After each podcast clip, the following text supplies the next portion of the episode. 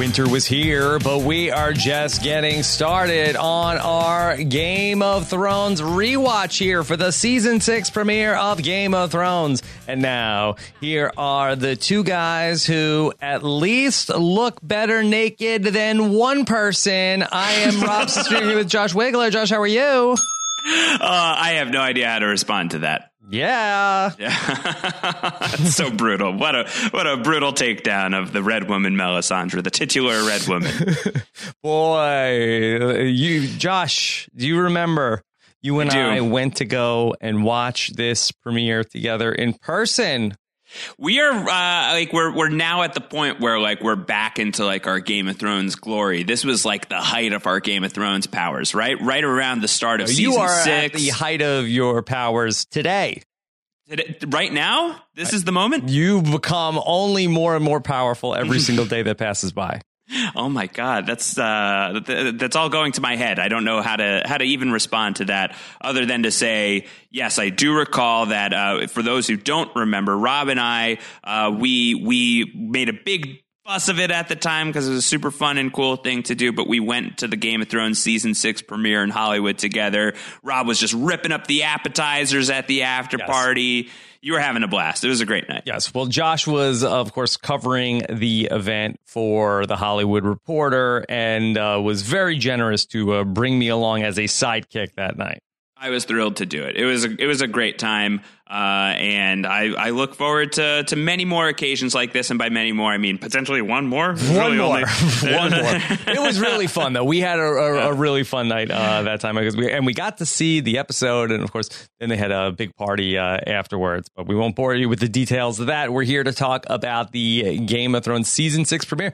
Josh, here we are, uh, season six. This is the last ten episode season of Game of Thrones. Uh, looking ahead, what can we expect here in season six of Game of Thrones? Season six is a wild season of Game of Thrones. And one of the things that we were talking about throughout our season five podcasts on the rewatch here is my, my feeling anyway, that seasons five and six really work well together when you think of them almost as a single entity. So if season five was sort of about setting up the stories of Jon Snow and Daenerys Targaryen failing as leaders in their first real um, position as people of power and people who have risen the ranks and are now in charge of what they deem to be very important, serious causes, and really bombing in those jobs, whether that's Daenerys uh, having the entirety of Meereen just like get you know like up in arms with rebellion and uh, you know f- having to fly away and now being stuck and surrounded by the Dothraki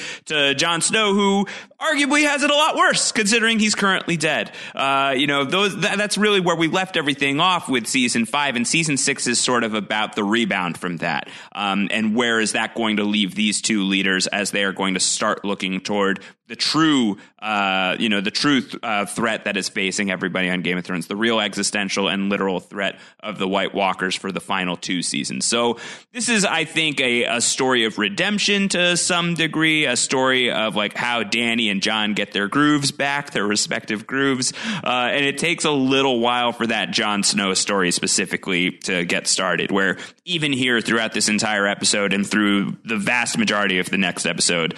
Jon's dead, still dead, super dead. Mm-hmm. Is it fair to say second half of season six better than the first half?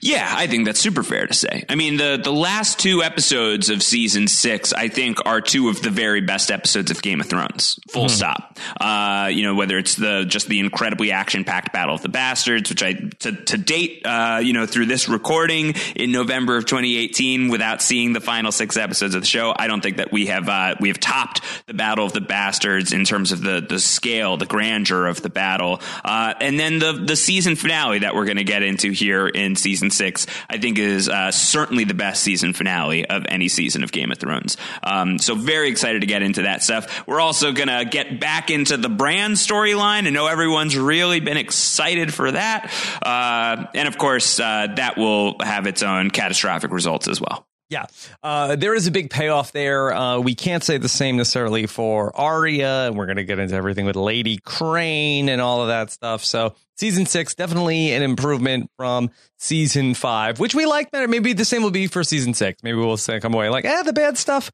wasn't that bad the second time through. Yeah, I think that season six, I remember liking season six a lot more than I liked season five. So I feel like I'm already primed to be pretty excited about this stuff. Some of the things that I don't remember liking much about season six, we're already seeing in this first mm. episode. you know, some of like a little more of the Dornish things going on, uh, and a little bit of that Way action that I'm just not totally here for. Uh, but there, there's the you know the beginnings of some epic season six stories already here in this first episode. Though I do think this is another reason, uh, and and one that I had forgotten the last time we were talking about it, why I was so annoyed about the Jon Snow stuff. Like it really feels like they're dragging this out unnecessarily long. Yeah. Like, just bring Jon Snow back to life in the first episode. Why are we stretching this out into the end of the second episode? Is it just because you knew that Rob and I were going to be at the season six premiere and we would have spoiled it to everybody on Twitter? No, we now. would have never. We would have never. Never, never, no. never. Absolutely never. not. Okay. All right. So we are setting the table for a lot of what's going to be going on here in season six. We open things up at Castle Black. Jon Snow still dead. Way dead, way dead. His eyes have not changed color. He has not suddenly risen as some sort of fiery dragon man. He's just a very, very dead Jon Snow, like so many other members of his family. Yeah. And Ghost is crying enough so that uh, Davos uh, is like, What's all this racket? I'm trying to sleep. And then he comes out and sees uh, a very sad sight. Jon Snow is dead. And uh, Dolorous Edd, he is there as well, and they're very upset about this. My question, Josh, is uh, why didn't the uh, assassins, the the people who uh, put together this coup, why stab Jon Snow and then just uh, leave him there? Why? I mean, why not just like uh, did they want everybody to see what happened? This is the first of a few logistical questions I have about this episode. Like there's a few logistical things that just don't really add up for me, these and this is one of them. To talk about, by the I way. know you you really love to pick these nits, and I think that there are some nits to pick. Uh, I don't understand why they would just stab Jon Snow as viciously as they did and just leave the body there and also leave like the traitor sign up too. Like Alliser Thorne is trying to like later on, uh, you know, just a couple scenes from now, he's like going to try and like get everybody uh, in the Night's Watch to like kind of understand where he was coming from with everything. But by not taking down the sign that says traitor, it really showing that they were just like very mean to Jon in his, you know, final moments, in addition to killing the guy, which is already a big enough deal. So, uh, yeah, just hide the body, take the body, hide the sign. Just, you know, if you had to do this, it was, it was business as usual. And like to let him like just be out there for everybody to discover rather than yeah. to control the message. Well, maybe just you know to play uh devil's advocate here that if they just like killed him and then you know buried the body ditched the body you know threw it off the wall whatever then it's like hey where's Jon? i don't know. Have you seen him? Oh maybe he went to Town. oh maybe he'll be back. Uh, you know i think that they can move on easier of like well we need a lord a new lord commander now because uh as opposed to well maybe he'll be back. And thorne's like oh i don't know if he's gonna come back anytime soon and you don't think that like they could have even like I don't know like staged it like they could they could kill Jon and then like they could set it up in such a way where it's like oh the pressures of being Lord Commander really got to oh, him. He stabbed himself. Yeah, he stabbed Eight himself a hundred times, ninety nine times, ninety nine times in the stomach. Yeah. So I don't know. I don't know what the move is here, but I I, I caught the same thing that you did. It's like, wait, why did yeah. they just leave him here? Well, of course, if we don't leave him there, then uh, we can't move his body in there. And I do feel like that, that was sort of like a weird reaction also from Edd and Davos. Like, all right, get his body inside. Come on a lot of the stuff that happens with Davos, especially uh, surrounding the Jon Snow of it all, is very strange to me. Um, it, it, doesn't happen in this episode yet, but it's going to be the next one where he just like goes up to Melisandre's like, "Hey, can you bring him back to life?" Like, where is that coming from with Davos? And I, I love Liam Cunningham. I think that he does such a great job as Davos. I think that Davos is one of the truly underrated characters on this show. One of my absolute favorites. Um, I just feel like he's he's oddly written in these first couple of episodes. Okay, all right. So we end up with uh, getting everybody back there, and uh, we got Jon Snow now on a table, and uh, Davos is talking with the guys about uh, what do you what do you think happened here? Yeah, what what's the what's the what's the deal here? And everyone everyone knows that this is uh that this is a bad deal. Yeah, uh, Melisandre is going to come in. She's going to show up. Melisandre is also having a really rough time. She's so wildly wrong about so many things so quickly. She's like, wait, but I saw him fighting at Winterfell. I saw him in the flames, and I was like, yeah, that, that was a, that was not real. None of that's real. I can't mm-hmm. speak for the flames, but yeah. Jon Snow's dead. Super and you dead. saw Stannis fighting in there too, right? Yeah, so everything that she knows is wrong, uh, or is it? Is because it? we hmm. know that that she uh, she will have uh, Jon Snow fighting at Winterfell in in the future. Okay. It's just hard to see right now. All right, so let's have a meeting. Let's get everybody here at Castle Black to talk about what happened. And uh, Alliser Thorne talks about how uh, Jon Snow is dead. Yeah, he just kind of owns it pretty quickly. And there's a lot of people who are very mad here, uh, which is nice to see, right? Like all these Jon Snow loyalists here are, are pretty upset about what's going on. And then Alliser Thorne is going to have to give a big speech to try and turn everybody's hearts and minds. Yeah, because we get a little bit like, what do you mean he's dead? Who killed him? All right, I did it. I did it. I confess. I killed yeah. him. But, you know, he had it coming because he put me in a bad spot because he tried to bring the wildlings in. He's given them our land. And it was a bad, it was, he made such a bad decision that I had to kill him. Yeah, but now it really does make you wonder. It's something that we talked about a couple of weeks ago of like, well, then why did you let him through the wall when he and the wildlings all showed up mm. a little while ago? Shouldn't you have just like not let him through at that point? Isn't that the moment to just like be like, yeah, no, this can't, this can't last anymore. This is not good. Mm-hmm. Yeah. Because, like, if you're upset that Jon has put us in this terrible position and the Night's Watch is like everything that we've ever fought for, it's under threat now that there are wildlings through the gates. And it's like, it's almost, it's, it's a little too late, isn't it? Like, we're a little, we're like a little past the point. Maybe this is something you should have done a week ago. All 2020 hindsight is perfect. Uh-huh. and 2020 green sight is extremely perfect. It's true. That's literally how uh, 2020 uh, vision works. All right. Uh, so we're gonna see uh, Edd and Davos talking about this and uh, talking about like, well, what do we do now?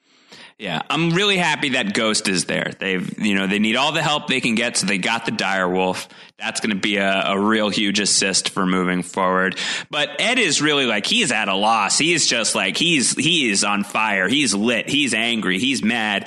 He's like, oh, those people messed with the wrong guys today. Like we're definitely all about to die, but they're gonna die too, and it's gonna be awesome. And I was like, wait, why do we all have to die? Slow your roll there. yeah, why does everyone have to die? Uh, Edd has the great line to Davos as saying, if you were planning to see tomorrow, you picked the wrong room. Nick, if they went to a different room, would they have lived? Uh, but he's just not thinking clearly. Uh, he's not, he's not thinking about all of the possibilities. And here's Davos, who's a pretty good tactician. Maybe he's learned a thing or two from Stannis Baratheon along the way, where he says, we don't have to die. Let's fight, but we don't have to die. If we have some help, uh, we might be able to make it through. And you guys aren't the only ones who owe your lives to Jon Snow. Uh, which of course, you know, he's gonna he's summoning Tormund and the rest of the wildlings to to the fight. And we know that Edd is eventually going to get command over Castle Black once mm-hmm. Jon Snow walks away.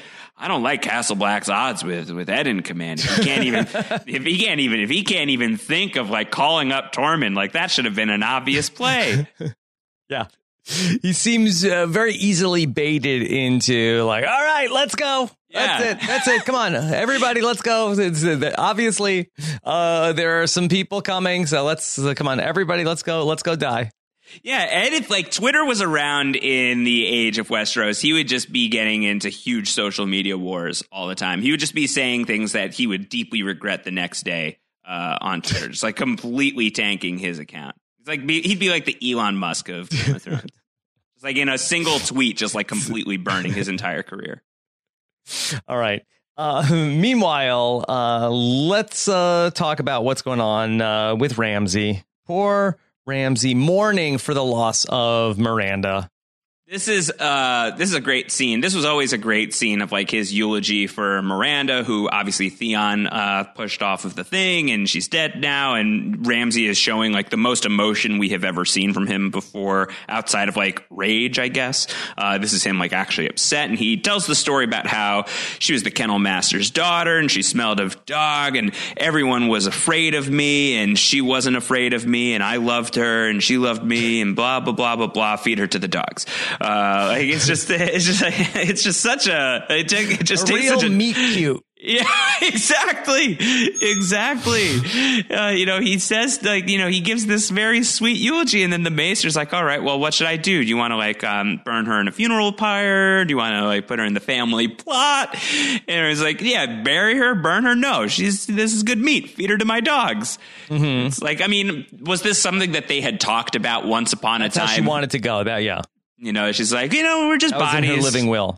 We're bodies, you know, just feed me to dogs when I'm gone. So Ramsay knows that Master's daughter. There's some uh, synergy there. Yeah, it's also obviously great uh, in terms of the the you know the the full circle nature of this scene. That Ramsay's Oh, yeah. first scene in this season is going to be him talking about feeding uh, Myranda to the dogs, and when we see him last, he himself shall be fed to the dogs. And then, in some way, do you think that then they are going to be back reunited?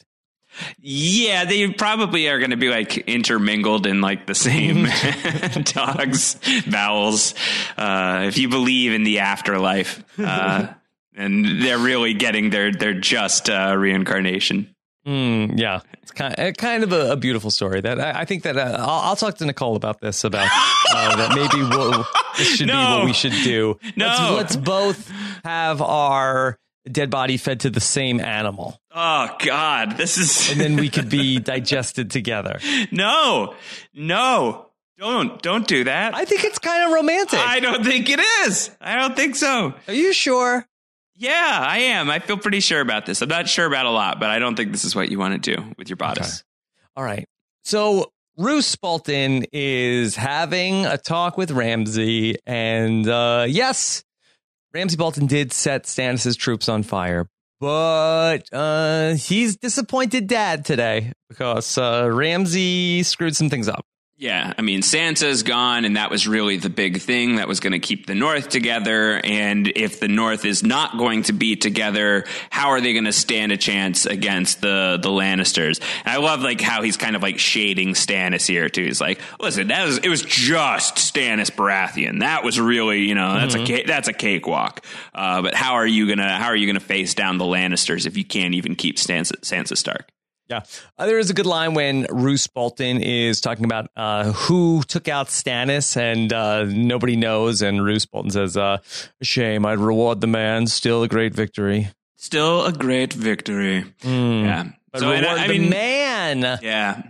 True. True. Very, very good call. Uh, yeah, because we know it was it was Brienne who who did the deed, and you know we gave Brienne a lot of uh, guff for going after Stannis instead of going for Sansa. But of course, uh, that's really just going to be like a brief side trip for her before she uh, corrects that mistake in the very next scene. Yeah. But uh, Roose Bolton's so close minded to think that it couldn't have been a woman that killed Stannis.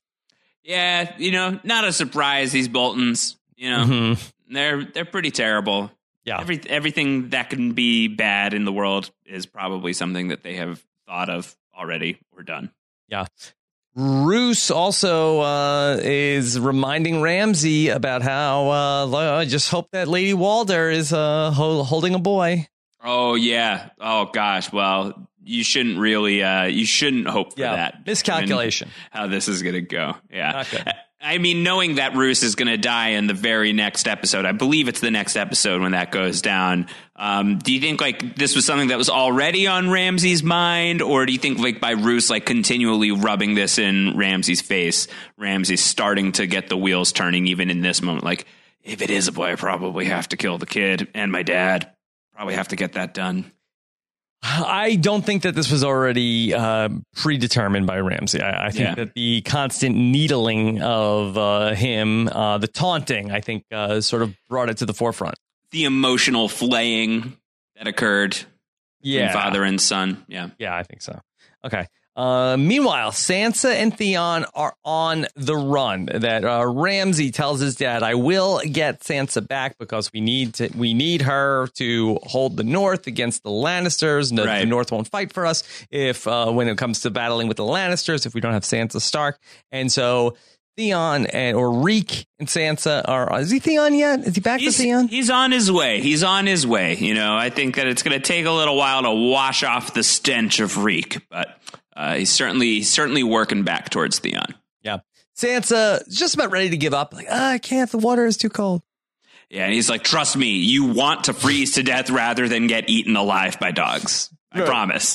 Sansa has had some badass moments, uh, you know, already in the series, but uh, this uh, this entire you know run is not one of them. Well, I think that it's it, you can you can look at it more favorably when you remember that she jumped off of Winterfell. She jumped off of Winterfell into a snowbank and is still running, is still moving.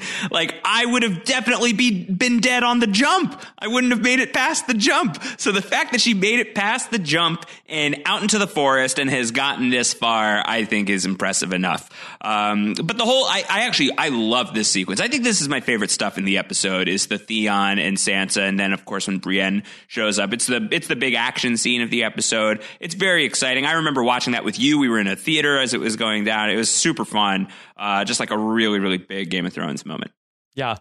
So they end up getting across the water and uh, they end up hiding over here. And then Theon is basically telling Sansa, go north, uh, you know, as the, as the hounds are getting closer, not the hound, and go north because uh, your brother Jon, he's Lord Commander, he'll help you. And Theon ends up, he's going to take all the heat himself. He gets surrounded by the Bolton men. They say, Where's Sansa? And he's like, Oh, I left her to die. Yeah, and then immediately the dogs are like, "No, she's over here. She's right here. She's literally right here." right here. This is what we do. Do not do not try to tell us that somebody is not there when we're dogs and we can see somebody and she's right behind that. yeah, bush. we're highly trained and incentivized to find this specific person. Mm-hmm. Uh, and the Bolton officers are, are already like, oh, I can't wait for all of you guys to just get like mutilated by Ramsay. It's going to be so great. And then, of course, cue Brienne of Tarth and Podrick and the fights that shall ensue. Yep. And Brienne is going to really clean house. Even Podrick gets in on the action. Uh, there looks like at one point that Podrick is going to get got by the Bolton men, but then it is uh, Theon slash Reek who ends up saving Pod to take out the last guy. And this is this is one of the things I think is also really exciting about where we are in Game of Thrones at this point in time from season six onward is that the the story is starting to fold in on itself, right? Like all of these different threads are finally starting to tie together where it probably never occurred to just about anybody, like the realistic possibility that we would see a scene between Theon and Podrick where they are both like fighting the same guy and one of them is going to save the other. These were characters in completely disparate parts of the of the narrative, and here they are fighting together. You see Sansa and Brienne are now teamed up. These four are going to be together for literally a minute because I think Theon leaves in the very next episode. But it's like it's laying the groundwork for that kind of thing that we're going to start seeing, which will really pay off in um, the season seven finale, especially when, uh, as far as we've seen so far, anyway, when we're going to get everybody at like the dragon pit and everything like that. Um, so this is a fun, you know, turn in in the story of this idea of all these people whose lives uh, and and you know trials and tribulations we've been following for all of these years for so much time. Finally, all of that is going to start paying off and intersecting with one another, and I think it's going to be really exciting. So Brienne is going to pledge her loyalty to Sansa. This time, Sansa will accept uh, Brienne's uh, offer. Yes, this is a, a meet and mead cute. Mhm, yes, with with some help from Podrick to remember the line. Yeah, Sansa doesn't remember exactly what to say here, and Podrick helps her out. And shout out to the great Sir Brendan of House Fitzy, who I know listens along to the Winter Was Here podcasts and has always been very mad that Sansa never really fully acknowledges her shared history with Podrick Payne. Uh, Podrick having been the squire for uh, for Tyrion back when Sansa and Tyrion were married, and there's really just no acknowledgement between these two. So justice for uh, I don't know what you want to portmanteau that as. For for Podrick or for, for Brendan Fitzpatrick? Oh, I don't know. Well, certainly justice for Brendan. Always, always. Okay. Um, yeah. Uh, Josh, is it possible that uh, Brienne just forgot her lines here, and then the actor who plays Podrick was just uh, trying to remind her, and they left that in the episode? it's not impossible, I guess. Uh, probably not. I would guess. I would guess that this was this was written into the into the script.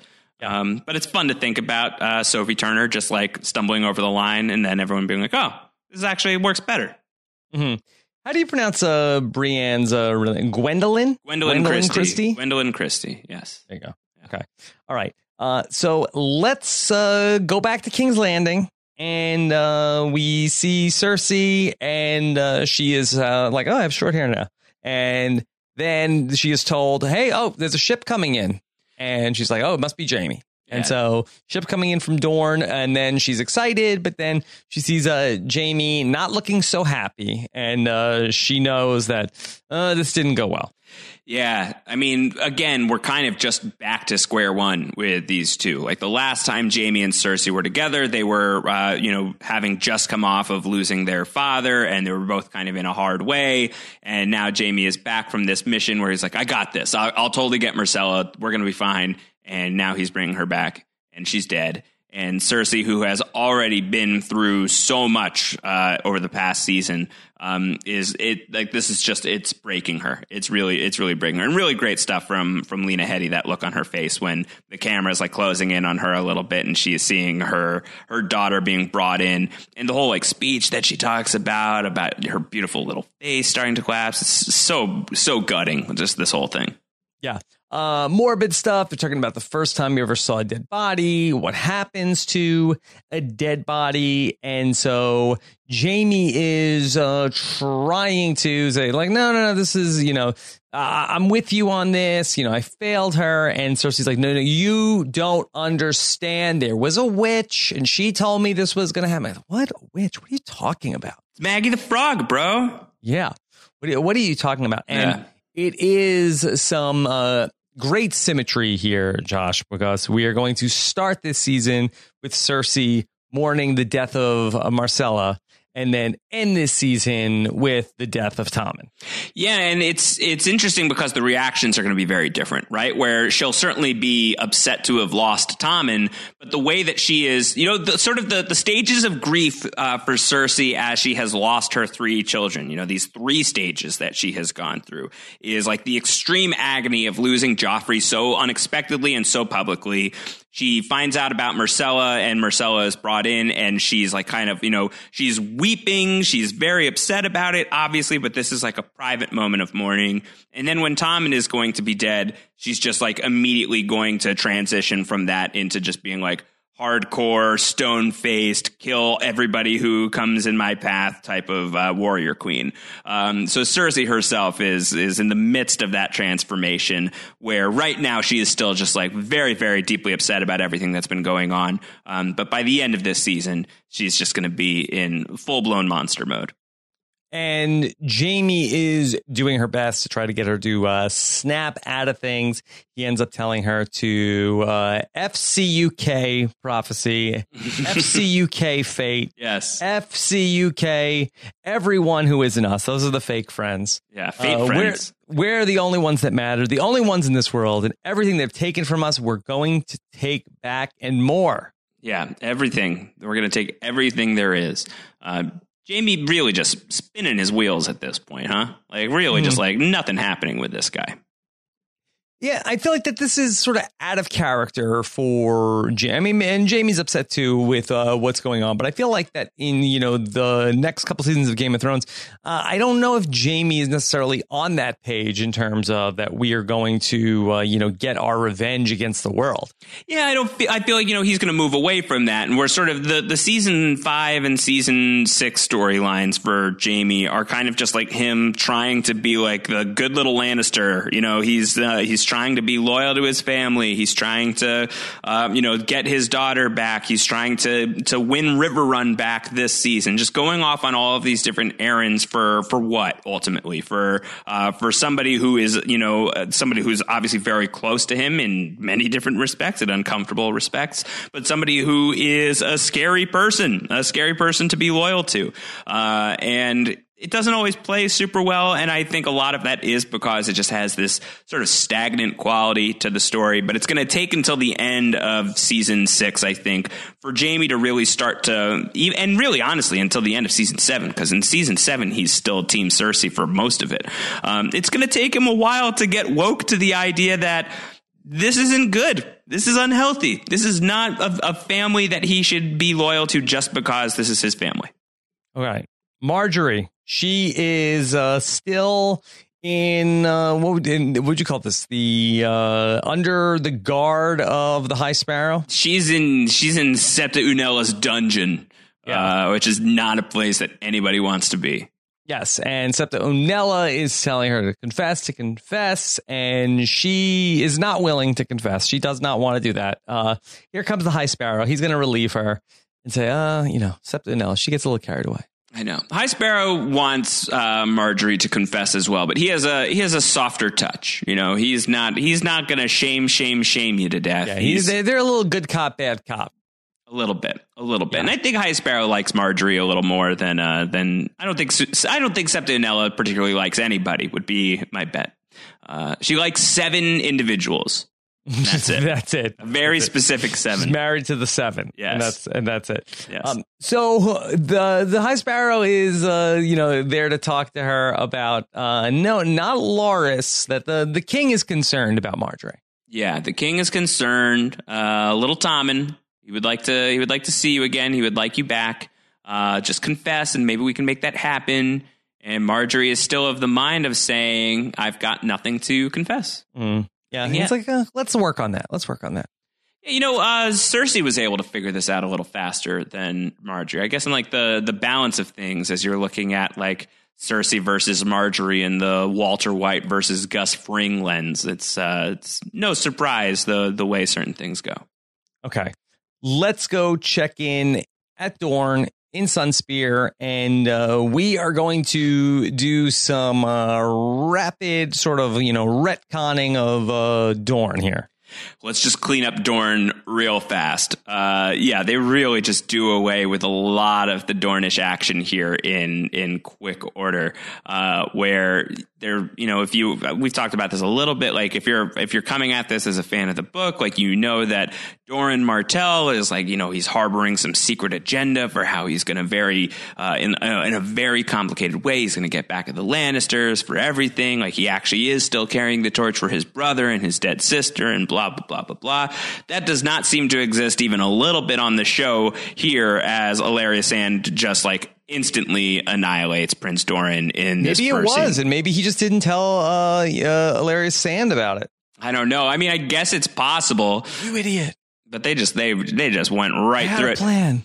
And look, maybe I wonder, like, you know, at a certain point, do, you know, David Benioff and Dan Weiss, do they know that they need to be wrapping up Game of Thrones in a certain amount of time and to really do like the deep, complicated Dorne storyline is not really going to work and that's the, the pivot that they make? Or did they always plan on this being the, the scenario all along? Is it also How possible? Could they have thought that this was the plan all along. you know? Like, let's do a bunch of stuff in season five and then just like completely kill them all off in season six. Yeah, I think you got to imagine, you know, they have eyes and ears, right? You know, they, can tell when something isn't working, you know, probably uh, not just for fans, but, uh, you know, from the fan reaction, but just in their gut, they had to know that the Dorne stuff was really landing with a thud. Uh, hmm. And I think for, for them to just like, it's disappointing, but if the choice is either like dig in deeper and try to, you know, unravel the mess and come out with some sort of like good redeeming story, but, you know, risk a lot in order to get there, or just like you know what, we screwed this one up. Let's just kill off the Dorne storyline. I'll take door number two at this point.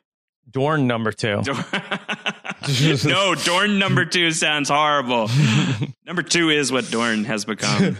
okay, so here's how this is all uh, breaking down. Uh, so we uh, see Ellaria. She's there with Doran, and uh, ultimately, Doran is going to get a note. And the note is going to say that uh, Princess uh, Myrcella is has died. Yeah and uh, he's like, "Oh my God, what's going on?" And then instantly, as soon as he reads the news, uh, Tyene Sand, the most beautiful woman in the world, according mm-hmm. to Tyene Sand, is going to uh, stab Areo Hotah uh, immediately, just like right in between the shoulder blades, and he's dead instantly. That happened yeah. really fast. Um, then Ellaria stabs Doran a couple of times, not like you know Jon Snow overkill, but she stabs him like once or twice. Yeah, and uh, Doran, all his he's concerned about is uh, his son Tr- uh, Trystane. Where what, what are you doing with him? Ellaria says, uh, "I got some bad news on that front too. Uh, he is weak, and uh, weak men will never rule Dorne again." Yes, your son will not rule Dorne unless he is capable of ruling Dorne with a spear through the back of his head, which he is yeah. not. Okay, so Doran and uh, Areo Hotah gone, dead. R.I.P. R.I.P. And uh, Prince Trystane soon to follow here. Yeah. Uh, they say that, uh, you know, uh, Dornish deaths come in threes. I do think that's a saying. It's pretty common, uh, known throughout the Seven Kingdoms. yeah. And so uh, is, you know, he's painting the eye rocks, I guess, for Myrcella. It looks like he's like uh, kind of enjoying it. And he uh, is joined there by uh, Obara Sand and Nymeria. Yeah. And like they show up, they're like, oh, we're not here to feed you, buddy we're here to kill you, cuz. Uh, and he's not he's not like super excited about this, but like he has enough confidence in himself to fight these two people. It seems, uh, and uh, I think it's Nymeria says, "Do you want her to do it, or do you want me to do it?" And Trystane's like, "I want you to do it."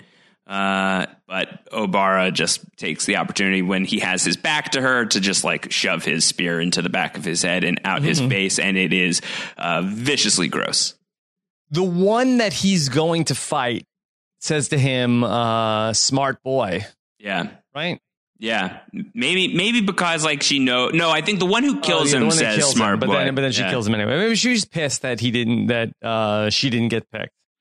Or maybe she's like being very like legitimate here, like of, of the options that were on the table for Trystane to pick Nymeria and turn his back to Obara was probably ultimately the smartest of the very bad choices that were available to him because he's just instantly going to be killed without any real heads up, no real warning. So it's mm-hmm. probably like the most merciful way to die in this current situation. Yeah, uh, I mean, it was a pretty funny scene in terms of uh, like you know it's coming, and then he just like turns his back to uh, Obara, and then she puts the spear through his head. But the camera's just like on his face, and then like without cutting away at all, suddenly just like a spear explodes out from his face, and it's very gross. It's very it's very graphic. This is Game yeah. of Thrones, and graphic things happen all the time, but this one for me, I don't know why, always just like felt like really especially nasty. Yeah. Josh, I know this is something that I've been caught up on in the past here, uh, but Obara and Nymeria, how did they get to King's Landing? Um, yes. Th- so uh, another one of the logistical questions of, of this episode is like the whole timeline of the Dorne stuff. So Myrcella dies on the boat while the Sand Snakes are all watching from Dorne. right? Um, and and on the dock, and like Jaime doesn't like turn around immediately and be like, "What the hell, guys? What what was this all about?" That. I get it. Look, okay, she's dead. There's nothing we can do. Let's just get the hell home. And how does like Trystane like how is how is he still on the boat and all of that? Like none of it really makes a lot of sense. Well, maybe okay, like that part doesn't bother me as much because maybe it's like okay, Trystane, you stay here because you know maybe it's not safe for you in King's Landing. We don't know what's going on, uh, especially that you know we don't know how Cersei is gonna if she's gonna want to necessarily punish you. So let's you know you lay low for a little bit, hang out here while we're figuring this all out. But then I don't know how the sand snakes get there. And then when do we see them again? And, and, they sailed all the way from Dorne to King's Landing to kill Trystane and then go all the way back? Right, right. I mean, I guess like I don't know. I don't know. It's all very confusing. I mean, I guess like if if the if the cost that we're paying here are like logistical nightmares, uh, but you have to like suffer those nightmares in order to lose all of these characters. Uh, I I pay that price gladly. Okay.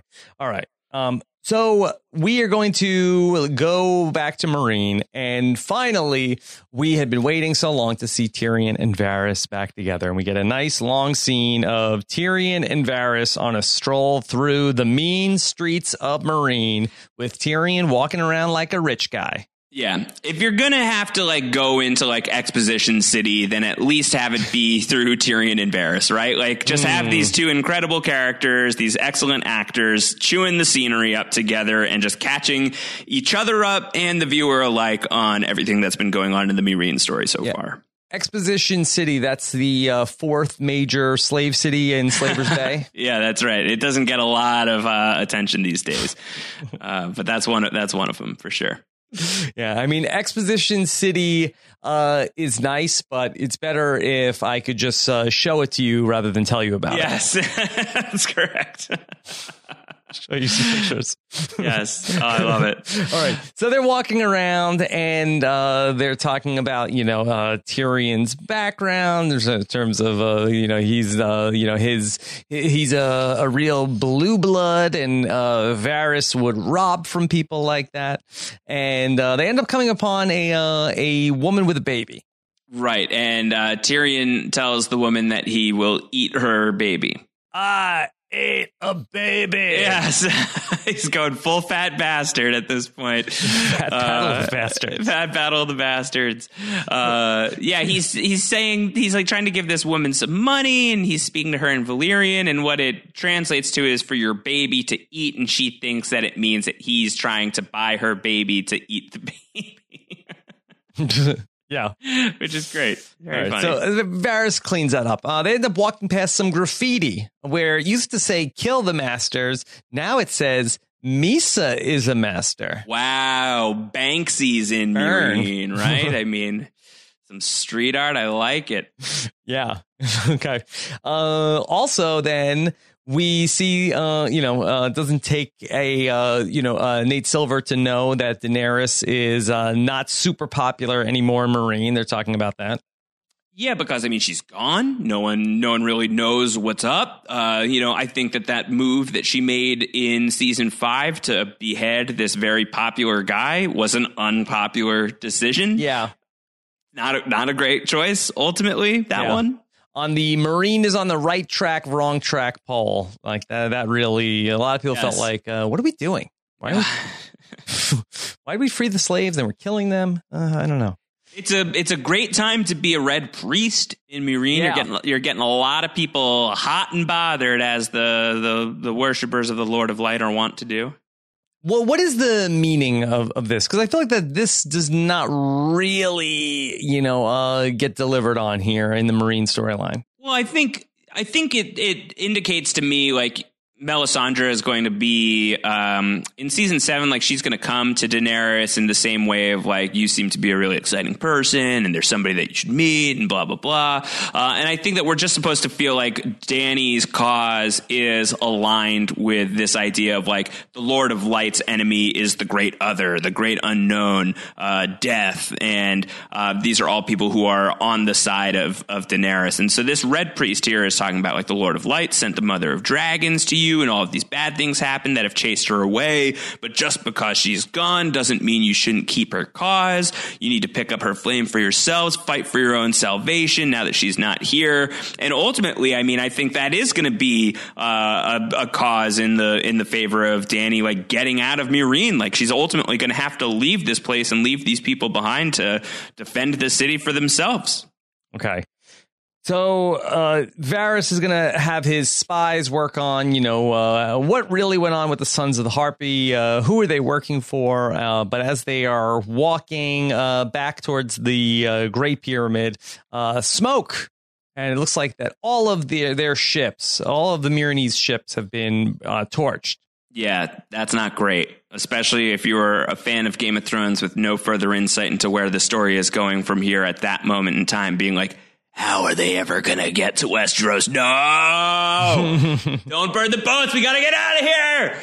All right. Very frustrating. But of course, we will have Greyjoys to thank for this uh, solution later. All right. So Jorah and Daario are off looking for Daenerys, and uh, I guess they really got lucky in terms of what direction uh, to head off into. Lucky, they're talented, man. These are two of the best trackers in the world, let alone Game of Thrones. How do you track a dragon? Though I guess it's like I guess the dragon flew that way. Yeah. I think that's how it works. They seem to be uh, looking for burnt rams and goats. It's yeah. Is it a goat or is it a ram? I think is the the great debate of this episode of Game of Thrones. Yeah. Okay. So uh, they are on the trail and they're uh, talking about the one thing that they have in common, and that would be the Khaleesi. Yeah, they both love the Khaleesi. They're huge fans of Dany, and they uh, they want to see what the world's going to be like when she's uh, in charge of it. Interesting because uh, Daario appears to be off the show following uh, this season. And so we don't know if Daario will get to see what the world looks like when she's done conquering it. Yeah, and I, I don't expect that we will see Daario back on the show. There's just too much other stuff that has to happen in the final six episodes of, of Game of Thrones. It's all right. He's doing rather well for himself. You, have you seen the the Haunting of Hill House yet, Rob? Uh, no, I have not. Daario's uh, he's a main character on that well, show. Good for Daario. It's uh, not so great. for, the show is great, but for for Daario, things things could be better. Things could Okay. be better. Very Okay. good show. Very very good show. Yeah. Um, also, Jorah is also dealing uh, with his own cootie spot, which appears to be getting uh, worse and worse as they're talking about, like, uh, you know, uh, if uh, if Daario grows old, and Jorah, of course, uh, questioning his own mortality here. But we see uh, crop circles, right? Yes, that's uh, Uh, aliens have taken Daenerys. Aliens have taken Dany. Uh, man, if only that would be that would be amazing. Or maybe perhaps that would explain why the Dothraki are going to act so uncharacteristically broy and fratty, like uh, like they are being written by a completely different team of writers in the near future. Here, Klingons. Yes, exactly. okay, so they notice. Okay, well, there's, a big circle, and then in the middle, hmm, not so much. They go and they check it out, and they find Daenerys's ring. Yes, the ring has been left behind. Uh, did she leave that intentionally? Is it an accident? But either way, Jorah knows they've got her. Okay, all right. So we see that Daenerys has been taken prisoner by the Dothraki, and they are bringing her back to uh, go meet with uh, the Khal, Khal Moro. Yeah. And uh, we have some guys who are talking to Daenerys, and they are not treating her with a lot of respect, Josh. No, and Dany can speak uh, Dothraki. She understands it, so she hears like everything that they're saying, and what they're saying is very, uh, very bad, and shall not be repeated here. no, no, not necessary. Um, did we our, our previous experience to the Dothraki? Did we, like did, was it just that Khal Drogo like had like a pretty like classy group of Dothraki? I don't know if I would say he had a classy group of Dothraki. I mean, those guys were pretty awful too. But I feel like the like the frat house banter is different here with these Dothraki. These are the ones who are famously going to be uh, referred to within the fan community, or at least I know we talked about it a lot on uh, our recaps on post show recaps of them as the Brothraki uh, because they're really just acting like the worst of the worst of like fraternity stereotypes. Like they're just they're so so so trashy and awful. Okay. Um, and I don't remember if like we were amused by this the first run through. It's just it's just all of this is so stupid now. Like just get let's get through this ep- let's get through this storyline as quickly as humanly possible, please. We were definitely amused by uh, Khal Moro and the conversation that he would talk about. Because yeah, at first he meets Daenerys and he talks about how wow, um, and his the, you know the the rest of the women uh, that are his wives, uh, they're like uh, we don't like her. They are haters. yeah, cut her head off before she casts magic. She must be a witch. Yeah, Kill yeah. her. All blue-eyed women are witches. Yeah, doesn't like her. Okay. Uh, and so uh, Khal Moro talks about how, uh, well, she is, this is a very attractive woman. Uh, I bet it would be great to see her in the nude. That would be one of the best things. That would, Yeah, that would really be, what, what could be better than that? Here are five things that could be better than that. I mean, like, I don't know. I, I, I know that like uh like the the new Star Wars movie got a lot of flack for like having moments of comedy in it, and like I I thought that that was so stupid that people would get so worked up about that. Uh, and now Which here one, I Solo? am. Uh, no, Force Away, uh, not Force Awakens, The Last Jedi, and like Mm-hmm. here here I am like watching this scene, and like I feel myself feeling the same way that those fans about Star Wars must have felt, where it's like. This is so stupid. Yeah. This like this like this whole like comedy hijinks scene is just is so Solo is so had a dumb. lot of this. Solo got got very wacky at points. I haven't seen it yet. I haven't. Uh, I have not pulled the trigger on Solo yet. Yeah. It's no rush. Right, you can yeah, see the, enough. You can see the uh, Khaleesi. I'm waiting for the right uh, airplane ride to to get into Solo. It has not happened for the me right yet. Millennium Falcon ride. Exactly. Exactly. Yeah. Uh, so uh, things that are better than seeing a naked woman for the first time. Uh, killing another cow. yeah. Riding horses. Yeah. Uh, conquering a city and taking the people as slaves. Yeah, and taking their hidden immunity idols back to Vaes Dothrak. hmm Yes. Uh, okay. Fine. Fine. Boy, Yeah. Uh, I didn't know you guys were, uh, you know, keeping such a detailed list of everything. Yeah. Seeing a beautiful woman naked for the first time is among the five best things in life, Yeah. according to Khal Moro. Uh, so it's so ridiculous. think that these uh, Dothraki are keeping like uh, Google spreadsheets of like uh, ranking all these things, like uh, Alexander Chester's out there. I, I don't think so. oh man. all right. So uh, finally, uh, you know, uh, Dany is like, uh, "Hey, that's it. I've had enough of this. Do Yeah, you know? me- do you even know who I am?" Let me tell you who I am. And she like gives off all of her names and titles and all of that. And Khal Moro is very unimpressed. He says, "You are nobody, the millionth of your name, uh, Queen of Nothing." Yeah, well, Shade. Burn is, is Yeah. still to come. Yeah. Yeah. Dany tells him that he, she's called Drogo's widow, and like I'm not going to do any of the things you want me to do. And as soon as he hears that she's called Drogo's uh, wife, he's like, "Oh, I've been very rude. I'm very sorry." Drogo was he was the man. I'm very excited to see Aquaman. I've got advance tickets. uh, this is a mistake. Um, and Dany's like, "Okay, cool. Now we- SNL soon. It really Yeah. gotta. Momoa is really his good taken side. off, and I'm I'm I'm really trying to be in his good graces here, and I feel like I've screwed up my chances. Uh, but it- like Danny at this point is like, okay, cool, now we're getting somewhere. So if you can get me back to Meereen, I'm going to get you a thousand horses, and you're going to be thrilled with that.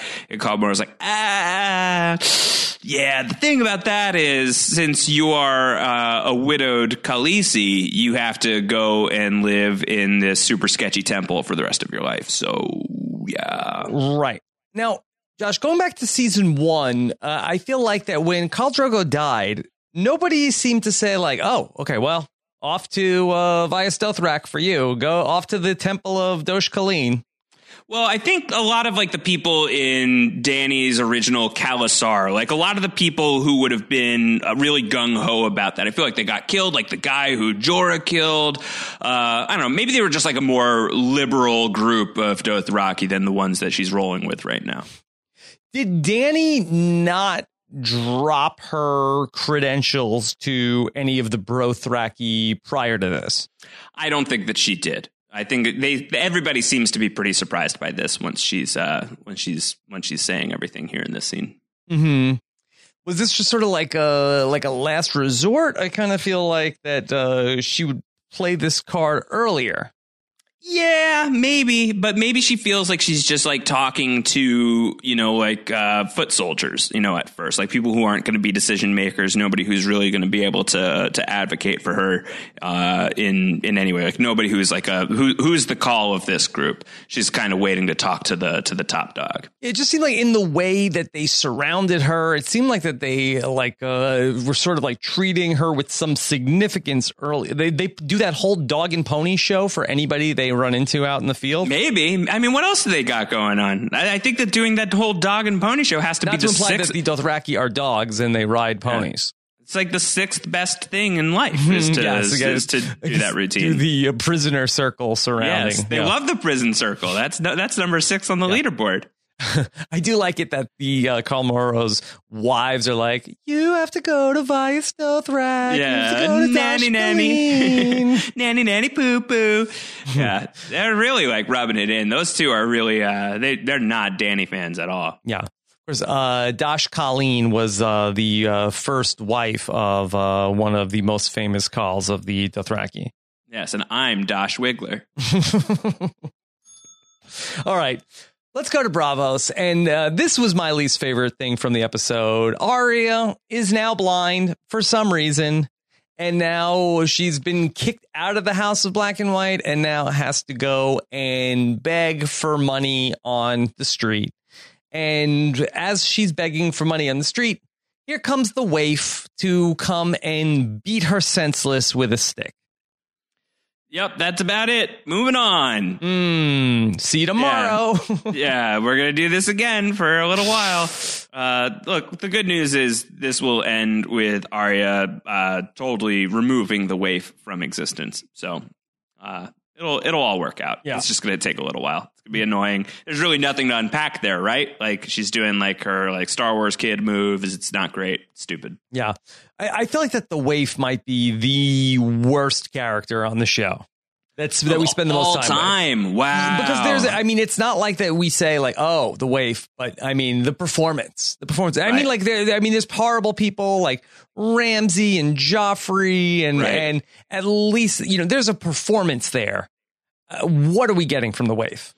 Well, I think also it, a lot of it for me is what are you bringing to the story of Game of Thrones, and what are you what are you bringing, if not to the story, then at least to like the world and like the vibrancy of Game of Thrones. Uh, and on those counts, and, and there's like no personality there. Like, well, there yeah, are I other mean, like, that's the sadists point. that are Yeah. out there, but at least they have a little personality. yeah. Ah, man, I'd have to really think about that, but it's a it's a compelling argument. Uh, then I remember that the sand snakes exist.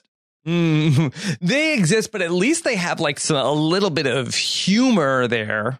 Yeah, but I think I prefer the waif scenes to the sand snake scenes ultimately because Mhm. at least the the waif scenes almost always have Arya, and at least there's that. Like at least you can count on Maisie Yeah. Williams to, I mean, to kind even of in this it. episode, Sand Snakes had an entertaining kill on Trystane. Yeah, I suppose. I don't know. Also, how quickly we forget about uh, Blue Raspberry Mouth. I fondly look back at Blue Raspberry Man compared to the Waif. no, no, no! Get me out of here! Why did I bring him up? I hate Okay. that guy All so right. much. Let's go to Castle Black. Dragons. Let's go to Castle Black, and and uh, Alliser Thorne is trying to get Davos to come out of like, uh, come on, open up. Uh, Davos. Say- Housekeeping. What? Yeah. Yeah, he's trying to trying to get Davos out of there, uh, and it's not working. Uh, he's saying, "Listen, we're both fight, we're both fighters, we're both knights, Davos. There's no need to to kill each other here. And you and anybody else who's in there, if you guys surrender by nightfall, you are all going to be safe. Everything's going to be fantastic. And Davos, you get to travel south, a free man with a fresh horse. Uh, but Davos has one more request to make. yeah. How about some mutton? What if you had some uh, mutton? Yeah. Some, uh, toss in a nice MLT uh, and send me on my way. Mm, okay.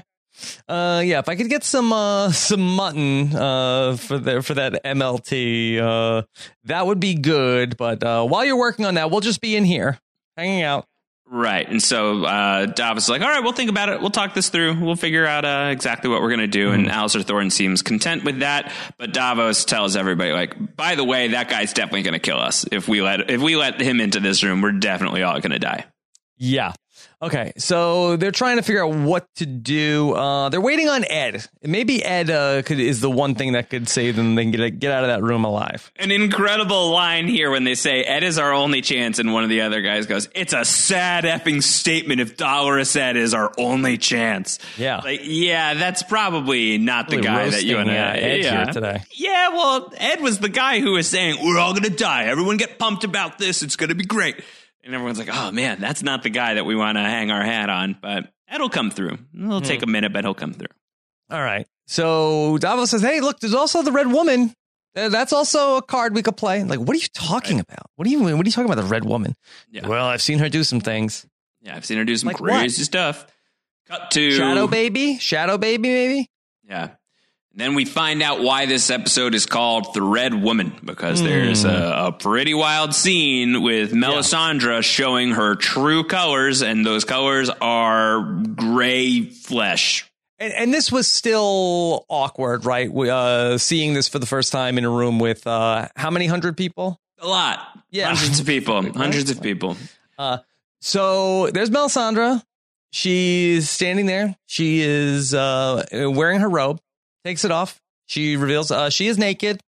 She's naked uh, under, underneath the robe. There's uh, uh, no uh, no undergarments for Melisandre. She doesn't need it. She's got the Lord of Light to, to warm her up. I mean, I don't wear underwear because I'm cold. I mean, I don't know. Maybe, maybe that like uh, the robe is just very I still comfortable. wear underwear if it's a hot day out. It's just very comfortable. I guess so. And so Melisandre, she is going to take off her necklace. It's gone. And we see the real Melisandre. Now, here is my question. I don't know if we ever got an answer on this. Why does she take off her necklace? I think she's like uh, she wants like she feels like she's not worthy of the power right She's now. not maybe. worthy? Yeah, maybe. Or maybe like this who knows? We don't know what the mechanics of this are. It's not impossible that like this is what she does when she goes to bed, right? Like maybe she needs to recharge, maybe she needs to plug the amulet into its charger. Oh, it has to charge. It's like you an know, Apple over, Watch. you know, possibly overnight she needs to, you know, to So get gotta a put it like by the fire, so Mhm, it like right. it gets the Lord of Light power. like maybe that's what needs to happen. Charge her. Maybe her magic. She feels like her magic is is is weakened, so she's got to take it off. Uh, so so I like that idea. But can't she die when she's sleeping? Probably. I mean, she's how many hundred years old? I kind of feel like there's a good chance she takes that off for a while. She's gonna die. Uh, yeah, but she doesn't. At least not yet. Maybe that's what she has foreseen. That like she's gonna like die of a heart attack in front of Arya at some point in season eight or something like that. Hmm. That'd be Okay. very anticlimactic. Yeah, but a big reveal, a big reveal here that Melisandre, uh, she does have, you know, at least powers to have this, uh, you know, alternate appearance. Yeah, and it's it's cool. Uh, you know, it, it confirmed like a big fan theory that people had that you know I don't think anyone was like really really thinking was going to get answered on the show um, necessarily. But here we find out that yes, Melisandre is hundreds of years old, and you know the uh, the hot young Melisandre is just kind of a glamour. Um, and it's also a nice reminder that just because you've lived for hundreds of years does not make you wise. Uh, You are you are clearly like still uh, open to moments of foolishness as Melisandre has been throughout Game of Thrones, especially in the recent past. Yeah. Okay. And so now we see the real Melisandre. We have not seen old Melisandre again uh, since here. No, um, and I think like you know it's it's kind of like a short way into getting us to feel kind of bad for a, a woman who just burned a child alive, right? Like somebody who has gotten so much so wrong so horribly so quickly. Uh, like how do you start to like reinvest in a character like that? Maybe you show her at this at this insanely vulnerable low point um, and maybe that will will convert the masses for some. But I, I know the last time we spoke about Melisandre, you were really, really firmly thumbs down on her post Shireen things. Uh, I assume that you are you are still of that way. That this doesn't really do much to change your mind. Uh, I mean, I mean, yeah, I was really, uh, you know, that she was so uh, remorseless about that. But maybe, you know, she can Yeah. save Jon Snow. Maybe I'll, maybe I'll, I'll, I'll reconsider my position. All right. Well, Gosh, Uh, Here, I have a one more question for you. okay, shoot. So the Melisandre amulet, if if you or I put that on, what would, what would happen? Would we turn into Babies. the- what would we turn into? what Melisandre looks like as the Red Woman? Would we be able to, you know, uh, turn into a you know uh, Jon Infants. Hamm at the height of his powers? No, we would turn into. It makes you look a lot younger, right? So we Well, would it look. makes you look like yourself younger. yeah, yeah. So we would look like uh, we would look like the Muppet Babies versions of ourselves. Okay. All right. So So the same, just like wearing like you know like you know tiny little children clothes and stuff. Okay. See, I didn't know. I thought that she like uh I didn't know that was her as a younger person. I mean, that's just my my thought on the matter. I, yeah. I, I, don't know for sure. Was the old maybe we would just look like Melisandre? It's not impossible. was the old Melisandre wasn't played by the same actress in prosthetics, right? No, it was. Yeah. Oh, it really was. Yeah. Yeah. Oh. Absolutely. Yeah. Okay. It's a it's a very. I mean, not not to you know uh, to to make too much light of, of, of the situation. I think it's a really great achievement in terms of the prosthetics. The performance is really excellent. To imagine very cold scene to shoot. Uh, so you know, major props to everybody who was involved in bringing that together because it's it's a really really cool moment. Um, yeah, that was absolutely the uh, Carice Van Houten who who pulled that all together. Okay. There you go. All right. So where do we go from here, Josh? What's coming up in the second episode of season six? Jon Snow coming back to life, but he'll still be mostly dead for the vast majority. Yeah. Uh, we're going to see how 99.99% of yes, the episode. Yes, yes, absolutely. Uh, so we'll have to see how everybody's going to get out of that situation that they're in at the Night's Watch. I'm pretty sure we are going to lose Roose Bolton in episode okay. two. Uh, I think that that is a thing that is going to happen. Um, I believe that we are going to see the uh, long-awaited arrival of the great Euron Greyjoy. I believe is going to be making his debut here. Uh, we'll be very excited about that. I'm sure. Okay. So lots of fun stuff. Uh, I really enjoyed uh, talking about the premiere of season six with you, Josh. Bran Stark's coming back. Okay. Uh, I mean, he at least he has something to do here. So he's got a lot uh, to do. You know, he went to the uh, you know Ponderosa for a season, and now yeah, uh, he's back. Now he's back. Yes, so we'll talk about yes, that. All yes. right. So uh, that and much more. I've also uh, got the Walking Dead mid-season finale recap with Jessica Liese up, and then also I believe my House of Cards finale recap is up at this point as well. Wow! Oh my God! It's all happening. It's all happening. It, it is. It is all happening. And so, yes, my chapter seventy three recap of House of Cards. I've made it through. I podcast five seasons of that show with Zach Brooks. I'm impressed, honestly. Uh, there's there were six seasons of House of Cards. You there got all but seasons. one. Wow. Uh, and I will, as I am a completist, but I will not be going back and recapping season one of House of Cards. Not that anybody ever asked for that, but just to put it out there, I will not ever be doing that. Fair enough. I think to stand your ground on this one, much as Davos and the, the Jon Snow loyalists are standing their ground, I think it's a, a fair deal. Maybe if they throw in some mutton, you'll consider the offer. Right. But if anyone is interested in my reaction to the finale of House of Cards, that is that is available for you. Okay. okay. All right. I am interested. I'm gonna have to check that out. I am. I'm very curious. I mean, yeah. I mean, you could just get my reaction. You don't have to watch the the final. Yeah, that's what I'm planning on doing. Final eight episodes. You could just uh, and I'll sum up. I watched the last, I watched the last ten minutes. My thoughts on on the final season. Okay. Yeah, yeah. All right. Thank you guys so much. Uh, of course, follow Josh Wigler on Twitter at Round Howard. Take care, everybody. Have a good one. Bye.